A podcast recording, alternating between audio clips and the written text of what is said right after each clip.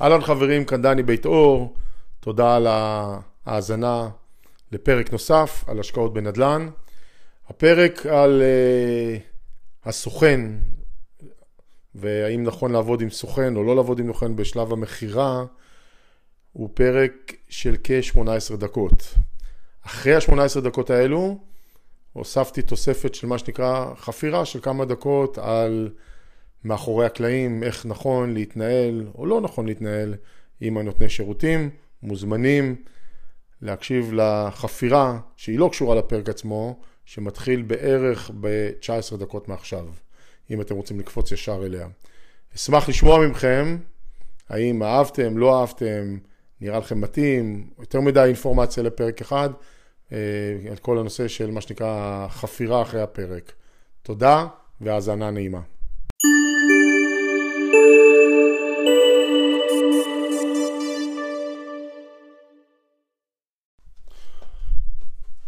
רוצה רגע לדבר על הנושא של מכירת הבית. בעיקר אני רוצה להתמקד לנקודה אחת, חשובה, נקודה לא קטנה, של עבודה עם סוכן בתהליך מכירת הבית. אני מניח שרוב האנשים, לא כולם, לפעמים שואלים את עצמם, האם אני חייב להשתמש בסוכן למכור את הבית?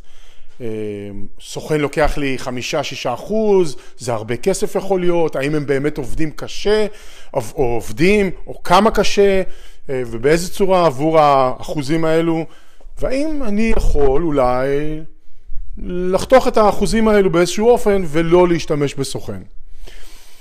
הסוגיה הזאת היא סוגיה שהרבה מאיתנו שמגיעים לנקודת המכירה שואלים את עצמנו האם צריך או לא צריך סוכן, האם נכון או לא נכון להשתמש בסוכן והאמת אין פה תשובה חד משמעית, זה תלוי בהמון המון מרכיבים אה, ופרמטרים. אני יכול להגיד לכם שאחד הדברים שאותי תמיד ככה מהצד, אני כאילו פילוסופית אה, חושב עליו, זה על בית של 100, 200, 300, 400 אלף דולר, האחוזים לסוכן מתרגמים לדולרים, אה, בוא נגיד אולי מצדיק את זה פחות או יותר. אבל אם אותו סוכן שמוכר בית ב-350 אלף דולר ומשקיע את אותו מאמץ, אה, שווה ערך לכסף שהסוכן שמוכר בית במיליון או מיליון וחצי או שני מיליון דולר ומשקיע מאמץ דומה, האם זה באמת מוצדק. המספרים פשוט מאוד מאוד אה, גדולים ו, ושונים בין שני הסיטואציות האלו. אבל בואו נחשוב את זה רגע בצד, זה בהחלט משהו שתמיד מעסיק את כולנו. בואו נחשוב רגע על מקרים ותגובות או סיטואציות בהם נכון להשתמש בסוכן או לא נכון להשתמש בסוכן, או, ומה האפשרויות. כמובן שהדבר החשוב הוא, אני כרגע לצורך השיחה הזאת מפוקס על מכירת הבית, לא על רכישה, סיפור אחר, מכירת הבית, כן סוכן, לא סוכן, ואם לא סוכן איך ומה וכדומה. אז בואו נריץ לא תשובות, אלא נקודות למחשבה ולקבלת החלטות מה נכון. אם אני מוכר בית, כרגע אני מדבר כמובן, אני מפוקס על ארה"ב, מוכר בית ושנמצא באזור מגוריי, יכול מאוד להיות שאני יכול לחסוך לעצמי את הסוכן, אוקיי? אולי, למה אני אומר אולי? אני רוצה לספר לכם רגע על ההתנסות שלי כקונה מול מוכרים שמוכרים את הבית בעצמם ללא סוכן, מה שנקרא for sale by owner או FISBO, FSBO, for sale by owner, למי שלא מכיר.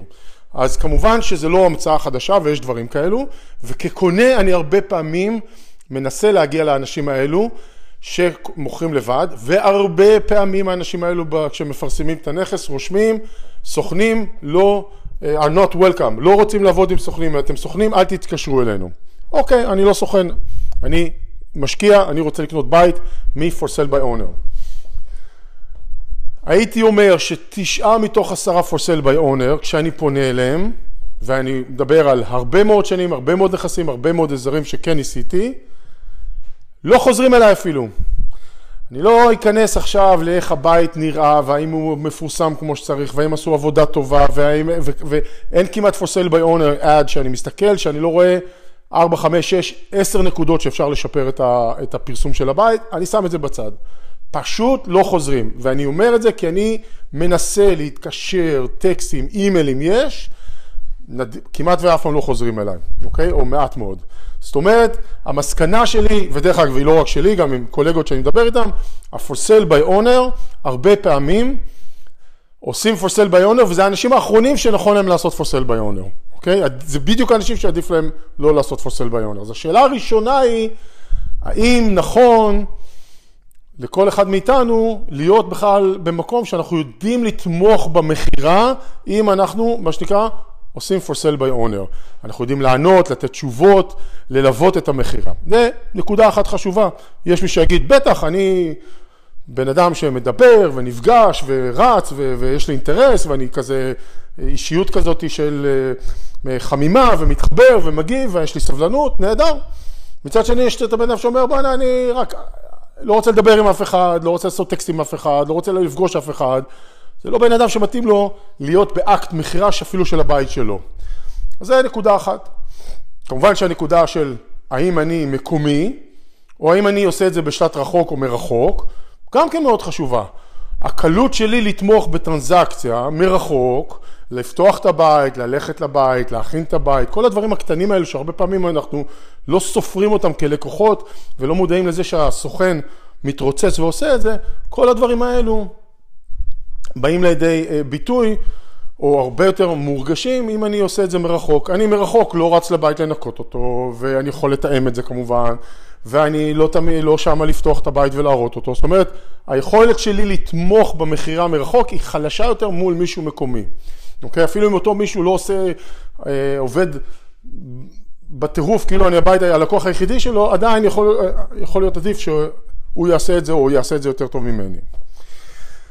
דבר הבא שאני אה, רוצה אה, לציין זה שכשאנחנו עובדים עם סוכן ומדברים על חמישה או שישה אחוז בדרך כלל, אז יש כמה דברים שאפשר, שצריך להבין ואפשר, ואולי טיפה לשנות.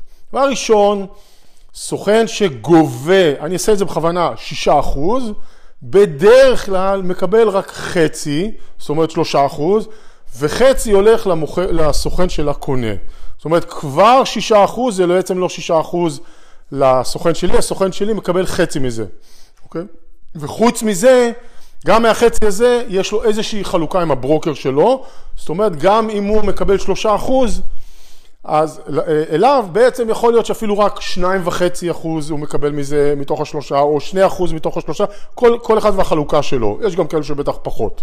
אז לקחת בחשבון שלא, הסוכן שלי לא מקבל שישה אחוז, הסוכן שלי מקבל שלושה אחוז, קודם כל זה, ה, זה האמת, אוקיי, או חצי מה, מהעמלה.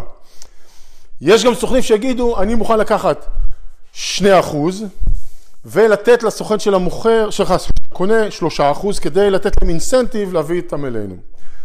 אז קודם כל בואו נבין, שישה אחוז שאנחנו משלמים, או איזה אחוז שאנחנו משלמים, בדרך כלל הסוכן שמייצג אותי, כי הסוכן של המוכר, לא מקבל את הכל. עכשיו, הדבר הבא, שאני הרבה פעמים ניסיתי ועדיין מנסה לעשות עם סוכנים, אני אומר להם, תראו, במקום השיטה הרגילה של נגיד שישה אחוז, או לצורך העניין בואו נחלק את זה רגע שלושה אחוז ושלושה אחוז. אני מתמקד רגע עכשיו על כמה אני משלם לסוכן שלי, על מה שהוא רלוונטי אליי.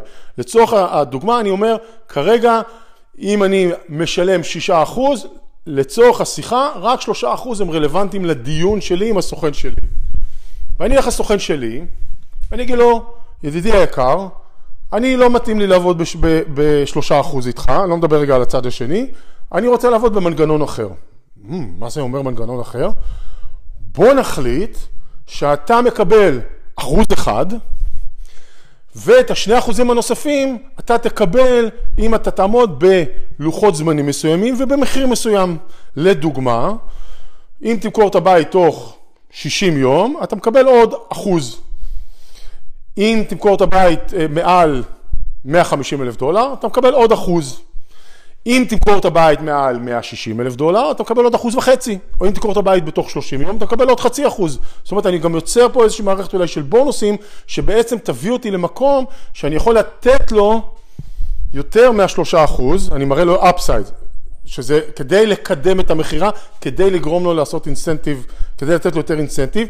מצד שני, אם אתה מביא לי ביותר מ-60 יום קונה, או בפחות מ-150, אתה תקבל חצי אחוז על אחד וחצי אחוז על שני, ובסך הכל זה יהיה שני אחוז. זאת אומרת, אני יוצר פה איזושהי מערכת אינסנטיב.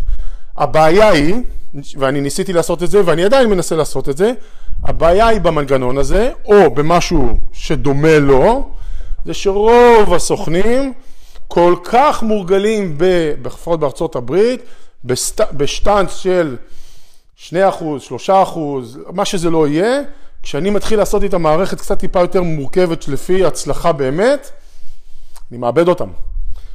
רובם רואים בזה יותר קושי מאשר, אה, או טרחה או טרטור, מאשר נוח להם לעבוד איתו.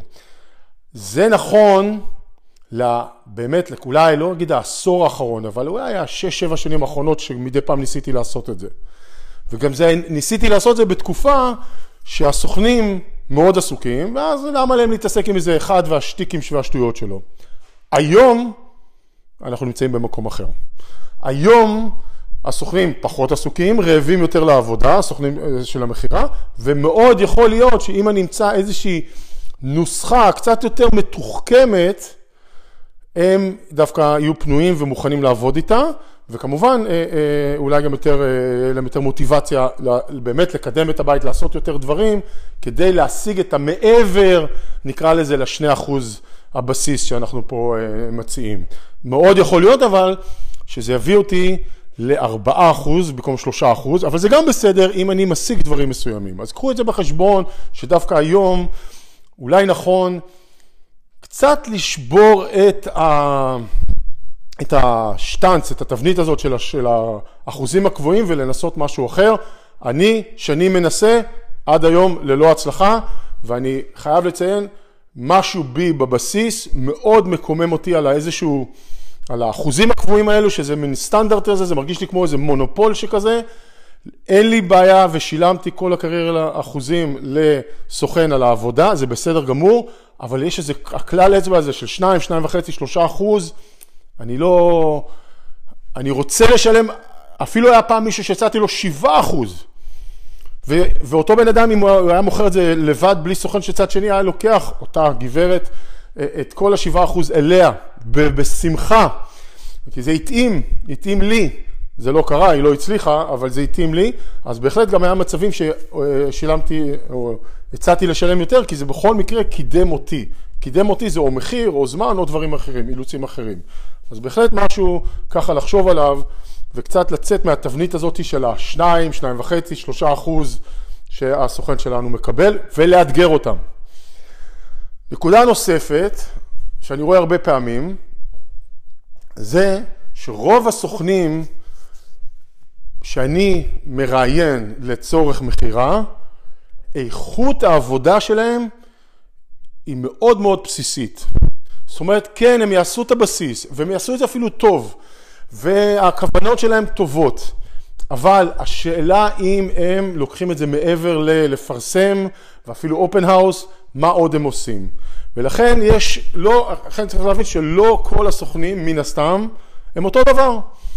לאורך קריירה שלי יצא לי לפגוש מעט סוכנים של מכירה, שבאמת יודעים איך לעשות אופטימיזציה למכירה, שלא ניכנס לזה פה כרגע, שחלק מהדברים הם נעשים בשלבים יותר מוקדמים לפני שמעלים את הבית, אני לא מדבר על לנקות אותו ולצלם אותו, שזה הדברים הברורים, אלא עוד יותר, מ, אה, אה, עוד יותר מקדימים מבחינת הניתוח של למי פונים ואיך לפרסם ובאיזה אזורים וכדומה.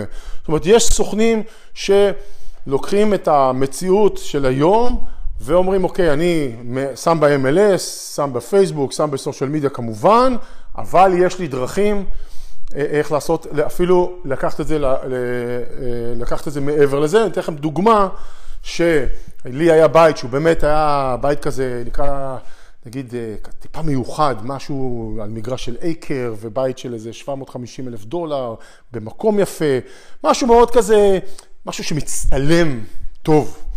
סוכן השקיע בגלויות, הסוכן השתמש בבית הזה בכלל לעשות אה, שיווק עצמי לעצמו, כי הבית הזה הצטלם יפה, אה, דרון, הם העלו את זה לשידור, לתחנת רדיו של הברוקר, שציינו את הנכס, הם עשו כל מיני דברים מעבר, זה בטח עזר כי הבית היה, היה בו משהו מיוחד, אבל זה לא היה עובד על כל אולי בית רגיל, אבל בהחלט היה שמה מנגנון שאומר לשים ב-MLS או לשים בסושיאל מדיה, זה ברור, זה לא מספיק, אוקיי?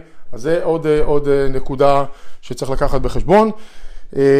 לכן חשוב לראיין את הסוכן, להבין את המתודולוגיות עבודה או סוכנים, לדעת מה הם הולכים לעשות. כמובן, כולם מתחילים ב... אם אנחנו, אם אנחנו, אם הסוכן הולך לפרסם את הבית ב-MLS, לשים אותו בסושיאל מדיה, וזה נמכר, סבבה, נהדר, הסוכן חבל על הזמן. בואו נצא רגע בנקודת ההנחה שזה לא. מה הסוכן הולך לעשות בנקודה הזאת מעבר אה, לגישה הזאת, מעבר לדברים הבסיסיים, אוקיי? אם זה לא נמכר תוך חודש, מה עושים? איפה מפרסמים? איך positioning אה, את הבית בצורה טובה? כל מיני דברים, סתם לדוגמה, האם הסוכן הולך לעשות staging או לא? staging יכול להיות מלא, יכול להיות חלקי, יכול להיות וירטואלי. יש פה כמה רמות של staging שאפשר לעשות, האם הסוכן הולך לעשות staging לבית ומי משלם על זה? יש סוכנים שיגידו חלק מהשירות שלנו אני עושה staging לאזורים העיקריים. אה, מישהו אחר יגיד, אה, לא יודע מה, אנחנו עושים virtual staging לשלושה חדרים, לא משנה, משהו. אז יש דרכים איך לעזור לבית מעבר לבסיס ומה, ולגרום לבית להיות יותר אטרקטיבי, לפחות מה שחשוב זה להביא את הקהל אל הבית, ברגע שמגיעים אנשים אז כבר זה כמובן יכול לתרגם למחיר יותר טוב. לכן, האם זה נכון ל... לא להשתמש בסוכן, זה חוזר לכל מיני שאלות שאני הייתי שואל את עצמי קודם. האם אני בנוי לא לעבוד עם סוכן? האם אני יכול לתמוך בטרנזקציה בצורה טובה? האם אני מקומי או עושה את זה מרחוק? אמ, יש כל מיני פרמטרים שאני צריך לדעת, והסוכן הוא יכול להיות, גם אם הוא לא מושלם, וגם אם הוא לא עובד הכי קשה, יכול להיות שעדיין שימוש בסוכן יותר טוב מהאלטרנטיבה שנקראת שאני אמכור את הבית. אבל אם יש מישהו שהוא בהחלט יודע לעשות את זה כמו שצריך ומבין את כללי המשחק, זה לא אומר שאי אפשר אה, לעשות את זה כמובן. אמ, אם הולכים לכיוון של מכירה עצמית, אז כמובן יש כל המנגנון שנקרא for sale by owner, זה אפשרות אחת. אה, ויש גם מה שנקרא ברוקרים, אה, איך נקרא לזה באנגלית, זה בדרך כלל מופיע כ-flat fee או כאיזשהו limited service. זאת אומרת, יש על הסקאלה הזאת של בין, אם מצד אחד בסקאלה יש for sale by owner, שזה אני מוכר את הבית, ובצד שני את השירות המלא של סוכן באופן מלא. באמצע, כמו הרבה דברים, יש עוד כל מיני פתרונות. אפשר לעשות flat fee. מה זה flat fee? משלמים איזה fee לסוכן או לברוקר והוא מפרסם את הנכס ולא עושה כלום. זאת אומרת, אני כ...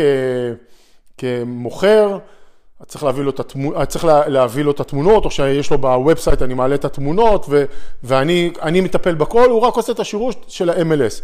אפשרות אחת. יש כאלו בפלאט פי שאומרים, אנחנו עושים פלאט פי, ואתה משלם לנו איזשהו סכום ראשוני ואיזשהו סכום במכירה, ובין לבין אנחנו גם נצלם את הבית וגם נראה את הבית, אבל זהו. וכל מיני דברים, יש כל מיני משחקים. אז צריך להבין שיש פתרונות למי שעדיין נמצא לא באזור של הנכס ורוצה לקדם את זה, אמ, יכול לעשות את זה עם כל מיני פתרונות למיניהם, אבל הדבר הכי חשוב הוא, אני חושב, זה לשאול את עצמי עד כמה אני תומך במכירה, או עד כמה אני עלול להכשיל אותה. להכשיל זה לא לענות, לא להגיב, לא לענות מהר, לא להגיב מהר, לא לתת תשובות מלאות, לא להכין את הבית כמו שצריך, המון המון דברים שהסוכן יודע לעשות אה, אה, טוב, ולזכור שגם סוכן שעושה את זה לא טוב או לא מעולה, הוא עדיין יכול להיות שהוא עושה את זה יותר טוב ממני. מקווה שזה עוזר לכם לקבל החלטה על מכירה. אה, אם מישהו מקשיב ורוצה למכור את הבית שלו באזור שאנחנו נמצאים ויש לנו צוות ורוצה להתייעץ על לגבי מכירה, האם זה נכון או איך לעשות את זה, מוזמנים כמובן ליצור קשר. להתראות, ואני מקווה שנתראה בקרוב בארץ. ביי ביי. אני רוצה לתת לכם חפירה קטנה על איך לפי דעתי נכון או לא נכון להתנהל מול ספקים נותני שירותים בארצות הברית. וזה מבוסס על אינטראקציות שלי יש עם הלקוחות שלי ולראות איך הם מתנהלים, ובאמת אה, לפעמים קצת כואב לי הלב שזה, שאני רואה דברים מסוימים, והייתי שמח קצת לחלוק ולספר כדי שאולי גם אתם תוכלו אה, להפיק מזה. אין לזה קשר ישיר לתוכן של הפרק היום, על הסוכן. לפני, כן, בטח אה, שנתיים, פנתה אליי לקוחה חדשה, חתמה להיות לקוחה, אצלנו חותמים בשביל להיות לקוח, ויצאנו לדרך. וכשנה וחצי לא שמעתי ממנה, היא לא הגיעה, היא לא, לא היה קשר, ופתאום היא התעוררה על איזה נכס שהיא ראתה. סבבה, מעולה. כבר בתחילת האינטראקציה, לא היה לי היכרות מעמיקה עם הבחורה הזאת, וכבר בתחילת האינטראקציה ביני לבין הסוכן שאיתו היא עבדה, ראיתי שיש הרבה חריקות, הולך קשה. והיה קצת קשה להבין למה יש את החריקות האלו, אבל זה בכל מקרה ראיתי שהתקשורת... שיוצאת ממנה לכיוון הסוכן ולכיוון שלי, בעיקר בטקסטים ובאימיילים, התקשורת, ה... גם במילולית, אבל בעיקר הכתובה, בוא נגיד שהיא קצת גסה, קצת לא נעימה, קצת אה, אה, נורא ישירה, נורא אפילו טיפה תוקפנית, וזה... לא עשיתי עם זה הרבה, פשוט ככה ציינתי לעצמי מה שנקרא mental note, לא, לא יודע. ואז ראיתי שזה ממשיך, גם עם הסוכן, עם הסוכן, גם איתי, אבל זה לא שום דבר קריטי, לא שום דבר שאי אפשר, אנשים עוברים הלאה, מת, מתקדמים, לא, לא נתתי לזה הרבה תשומת לב. ואז באמת הושלמה העסקה, היא קנתה את הבית, ו... תוך פחות מחודש, אחרי הסגירה, ישר טקסט אליי, יש מלא בעיות, מלא זה, מלא דברים. אני כזה, או, מה, מה קרה? מה... אני כבר עשיתי דברים וזה, אבל אוקיי. מתקשר לחברת ניהול, לא, לא, שום דבר, הכל בסדר. כן, ההוא, ככה, הדייר אה, אמר שישלם, איחר ביומיים בתשלום, הכל נגמר, אמרנו שנתקן, תיקנו, שמחר מישהו הולך לתקן. אני כאילו מנסה להבין, איך יכול להיות שיש פה כזו דרמה גדולה?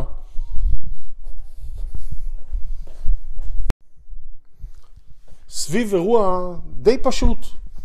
זאת אומרת, ברור, נכון, יהיה איחור, היה קלקול, זה אולי לא, ציפ, לא ציפתה שזה יקרה כל כך מהר, אבל גם לא שום דבר, אה,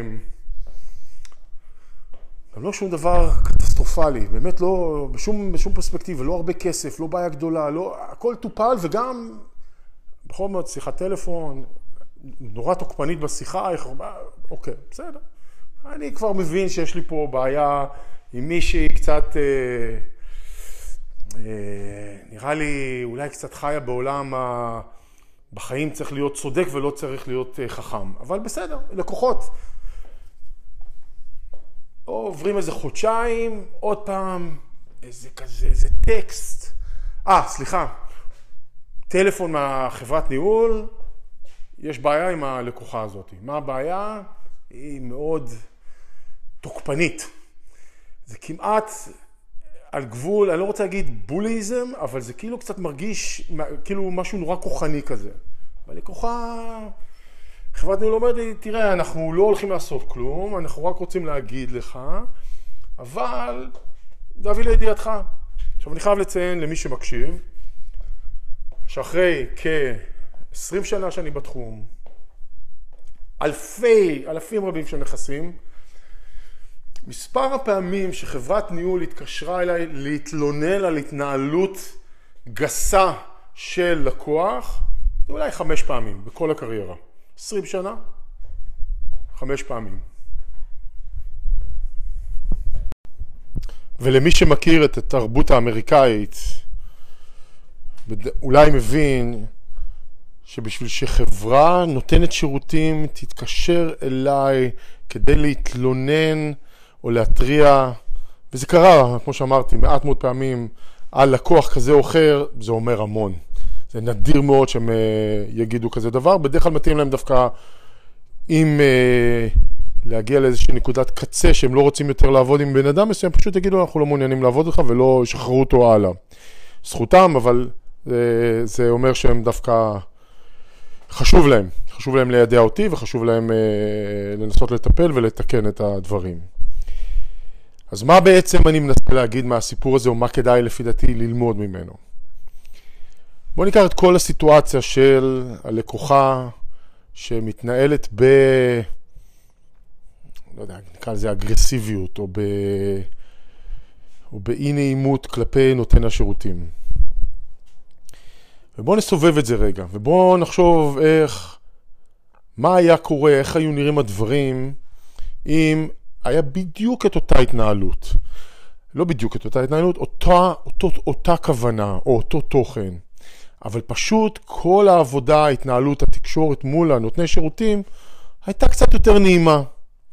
קצת יותר אמפתית, קצת יותר עדינה, קצת יותר פחות תוקפנית.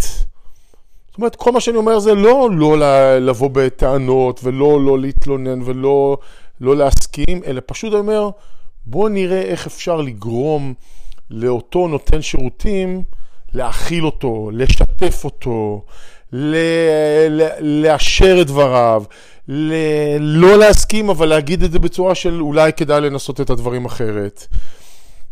אמ, כל מה שזה היה גורם לעשות, זה שכל האינטראקציות, האינטראקציות העסקיות האלו, היו מובילות לזה שהאנשים המעורבים פשוט היו פחות מפתחים אנטגוניזם ותסכול, וזה לא היה גורם להם לרצון להגיד, וואלה, הבן אדם הזה, איזה, איזה אישה קשה. לא בא לי לעשות את המאמץ, היא כזאת unappreciative, וכזאת אה, אה, עוקצנית ולא נעימה.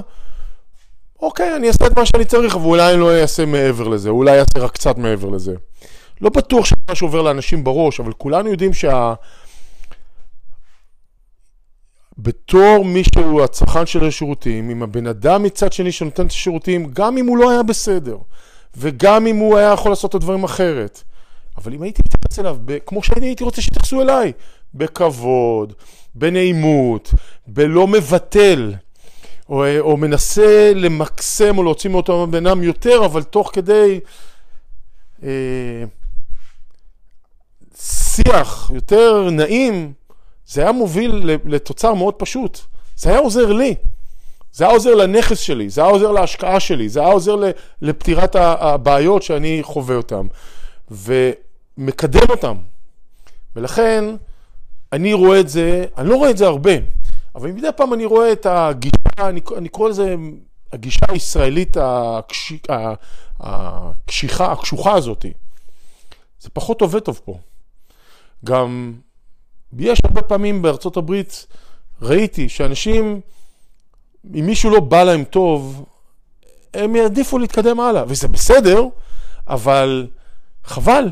עכשיו, נכון, יש מנהלי נכס אחרים וסוכנים אחרים, תמיד יש הכל מהכל, אבל בתור לקוח, אם אני אמשיך עם אותה התנהלות מול המנהל נכס הראשון והשני והשלישי, אני אמצא את עצמי כל הזמן מאוכזב, כל הזמן מתוסכל, וכל הזמן בעצם צריך להחליף חברות אה, ניהול.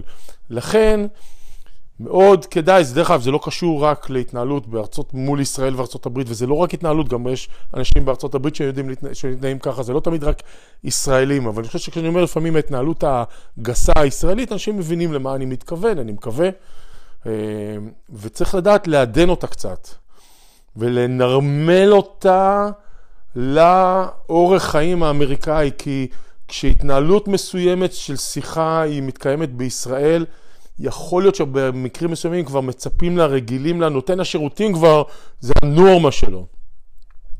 אבל שהשיח הזה, או האופן שבו הוא אה, בא לידי ביטוי במקום שהנורמה היא יותר מנומסת, רכה, פחות עוקצנית, הוא לא בא טוב לאנשים.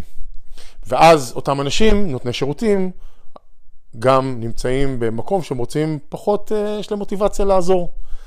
אז קחו את הנקודה הזאת כחומר למחשבה, ואני חושב שכולנו באיזשהו מקום, אני מניח, על הסקאלה הזאת של העוקצנות, או הטיפה גסות, או בתקשורת, ה, נקרא לזה היותר קשוחה, כולנו נמצאים בטח איפשהו שם על הסקאלה, וכמובן זה עניין של מה הסיטואציה ואיזה, כמה כבר עבר, כמה מים כבר עברו בקשר עם אותו נותן שירותים, וגם אה, איזה יום עובר עלינו. אז כולנו נמצאים על הסקאלה, אבל אם נשתדל להיות יותר במקום הרך של הסקאלה ולא במקום הבוטה, סביר להניח שזה בסך הכל יעזור לקדם את האינטרסים שלנו, של כל אחד ואחת מאיתנו. זהו ידידיי, אני מקווה שהפקתם מהחפירה הקטנה הזאת על מערכות יחסים אה, ולא רק על אה, איך מנתחים עסקה או מה עושים אה, במקרה כזה או אחר של עסקת נדל"ן, אלא משהו קצת, מה שנקרא, מאחורי הקלעים. תודה על ההקשבה, מקווה לשמוע ממכם גם פידבקים, להתראות.